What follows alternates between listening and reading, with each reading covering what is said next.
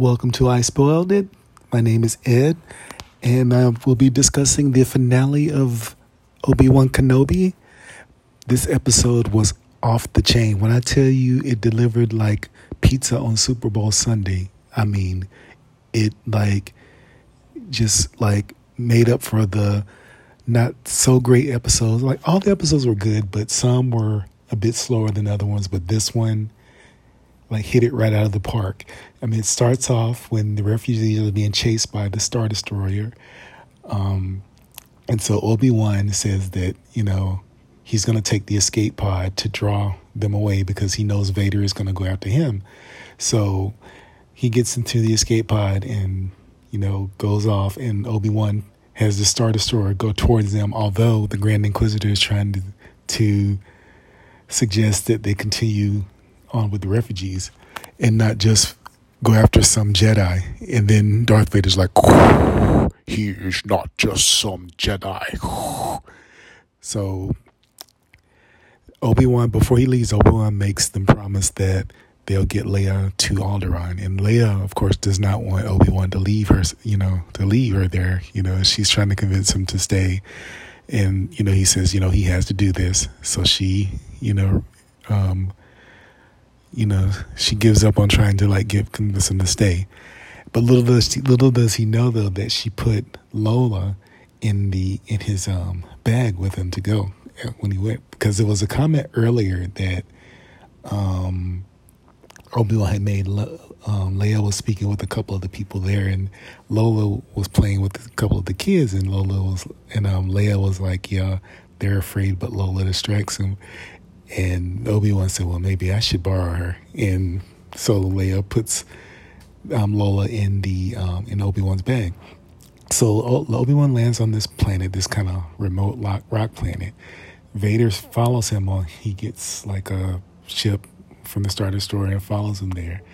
And they have the most epic fight I have seen since um, their fight in Revenge of the Sith.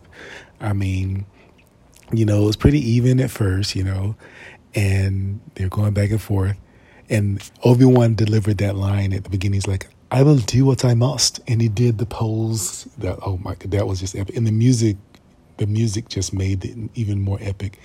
And um, at one point during the fight, they were um, going back and forth, and Vader uses the Force to trip Obi Wan up, and then he like uses the Force on the ground, and the ground crumbles beneath Obi Wan. He falls into this hole, and um, Vader's like just throwing rocks on top of him and buries him, and he walks away, and he's like, "Do you honestly think you could defeat me, Master?" And he walks away little does he know at the time, though, that Obi Wan is holding these rocks up with the Force, using the Force to hold the rocks up.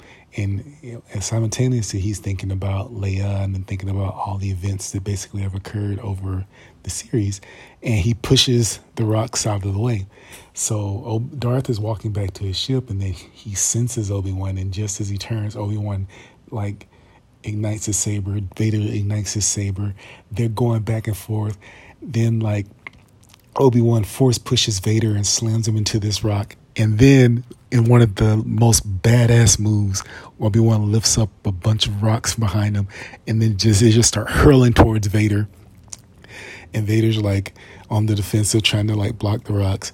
And after those rocks come through there, like during the saber fight, saber fights again, and um, Obi Wan like is getting the best of him. He like slashes him across the back, you know, with with the saber, and Vader yells, lets out this grunt, and um, so at one point, you know, he um, force pushes Vader again, and then and he starts hitting his um, hitting the controls on the on Vader's suit. The sparks are flying and everything, and Vader's like starts wheezing, you know, which means, of course, he has difficulties breathing.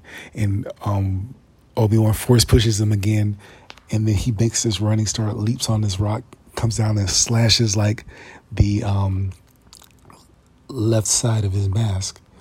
So he gets up, and then you see it's actually Hayden, the actor Hayden Christensen in the Vader suit. So this is basically the first time that um, Obi Wan has seen Anakin's face since the events of Revenge of the Sith.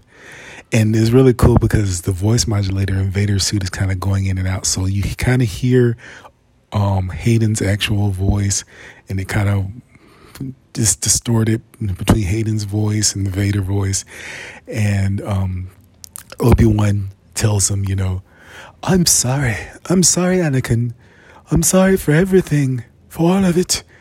And Vader, and with Hayden's voice, is like, you know, you didn't, you didn't kill Anakin Skywalker. I did. So that kind of puts, that kind of lifts the guilt from Obi Wan because he just felt like completely responsible for all this, which is what made him like this broken shell that we saw, you know, at the beginning of the series.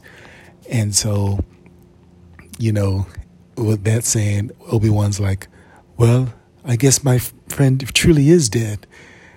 Goodbye, Darth. And then he walks off because, and then you know, so he goes from calling him Anakin this entire time to calling him Darth, which of course parallels um, in Episode Four when he refers to him as Darth.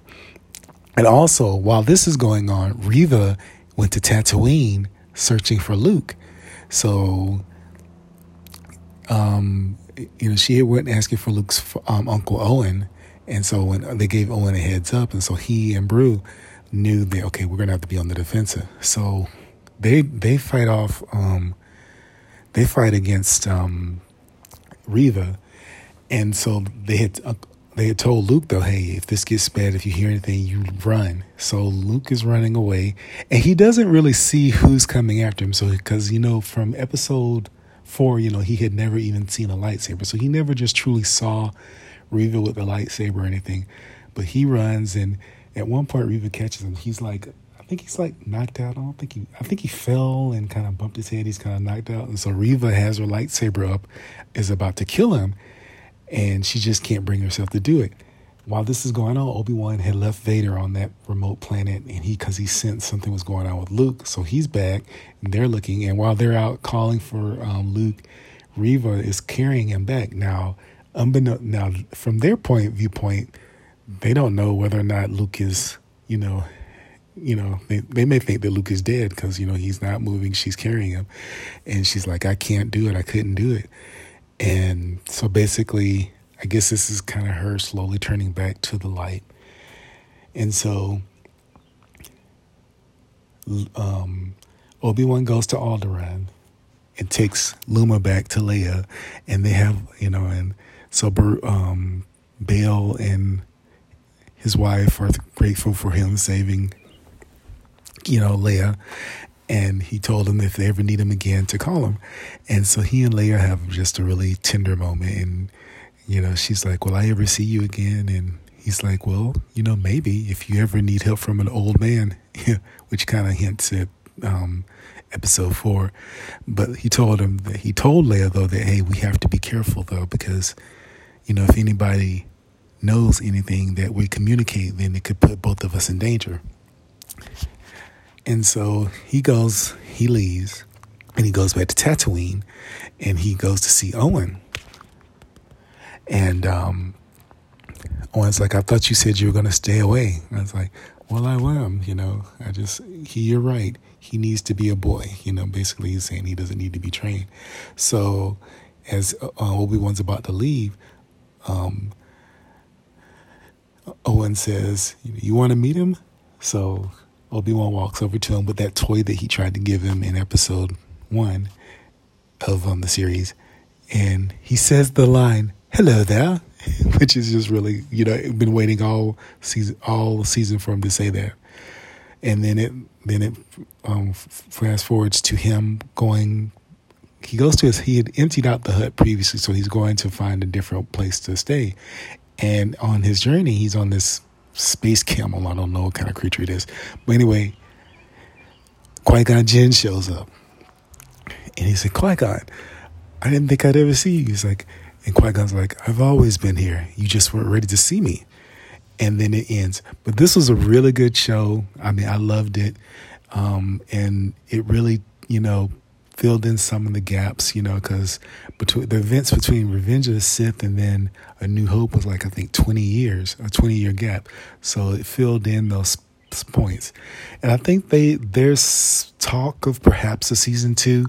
If they do, I hope that they do something else as far as don't do the whole thing with Luke and Leia. You know, let Obi Wan have a different adventure. But I mean, if they ended it here, that would be cool too. Because I know Ahsoka's getting her own series, and so I mean, this was really good. I mean, I definitely, definitely give this episode a ten out of ten. And um, so that was it. My name is Ed, and again, I spoiled it. Later.